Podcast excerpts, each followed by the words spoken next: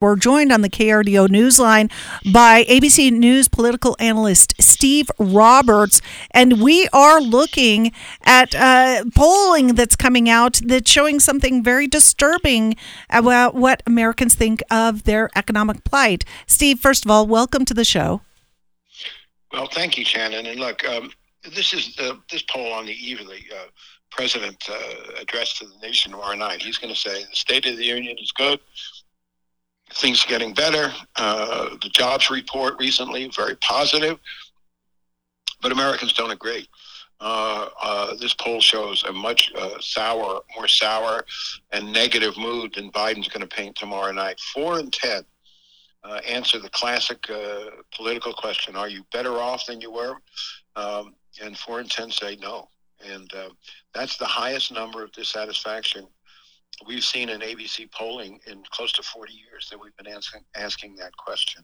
And this is in the face of the fact that, you know, the jobs report was very positive in Colorado Springs, anywhere else. You want a job today, you can have several.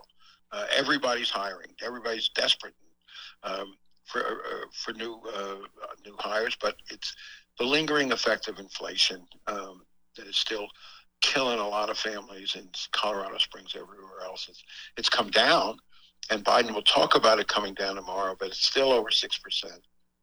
And as we've talked about many times before, inflation might be the single most damaging political issue there is because it affects every family every day. This is not some abstraction, you know, a Chinese balloon over South Carolina or an earthquake in Turkey or even the fighting in Ukraine. This is something that every family got to deal with every day.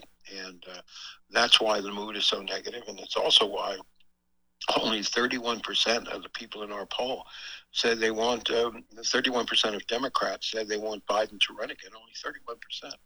Um, but they're going to get him because there's no other option. But um, that's why the mood is so negative going into tomorrow.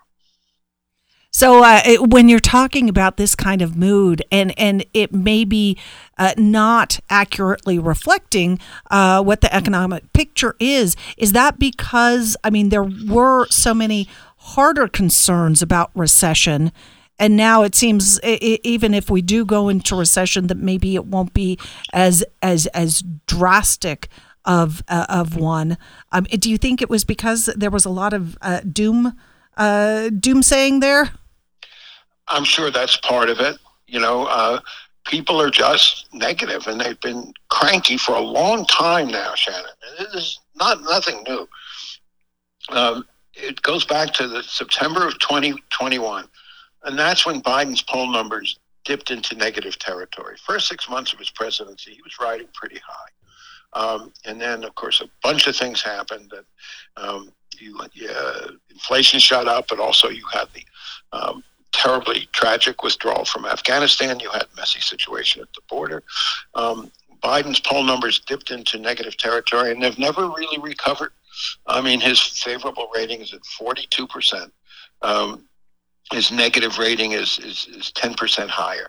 Um, and uh, now Donald Trump's are not much better. I mean, uh, a majority of Republicans don't want Trump to run again either, just like a ma- strong majority of Democrats don't want Biden as the Democratic nominee. So this negative mood in this country is really affecting everybody. Um, and um, it, it, it, just, it, I've been a little surprised at how tenacious it is. And Biden has been going around the country trying to talk about the, the positives. You know, he was at a, um, at the Ohio River a couple of weeks ago, talking about a new bridge that's going to be built with federal money as a result of the infrastructure bill that was passed last year. He's been at a number of groundbreakings for new factories. He's been trying to cheerlead. The president has very little power to really change the trajectory of the economy. Really, his biggest uh, power is the is the bully pulpit, as it's called, the megaphone. And and Biden's trying to use it. He's trying to uh, brighten the American mood. You're going to see that a lot tomorrow night.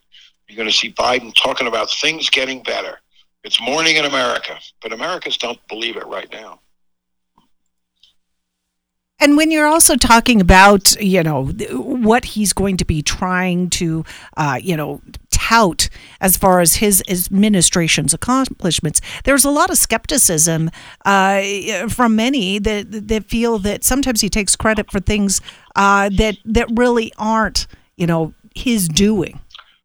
Oh, uh, Shannon, that's true of every president. You know, um, every president takes more credit for things than they deserve, and they get more blame for things than they deserve. As I particularly about the economy, the economy is this enormous engine uh, that is powered by uh, countless decisions made by countless individuals and businesses and corporations every day. The ability of an administration to affect the economy is so small.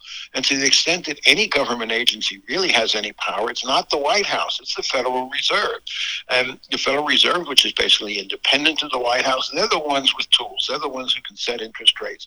They're the ones who can directly uh, affect the economy. The president, what can the president do? He can talk about it, basically right? Um, and and and so, but look, psychology is important. If he can convince people that things are getting better, uh, then they're more likely to spend, and they're more likely to unlock their savings, and they're more likely to invest, and they're more likely to create jobs, and they're more likely to generate business activity. And so, cheerleading is an important element. But this is secondary. You don't have any direct control. And, and sure, Biden will take credit for things that he doesn't deserve, but you can also argue that he's not to blame for the bad economy either.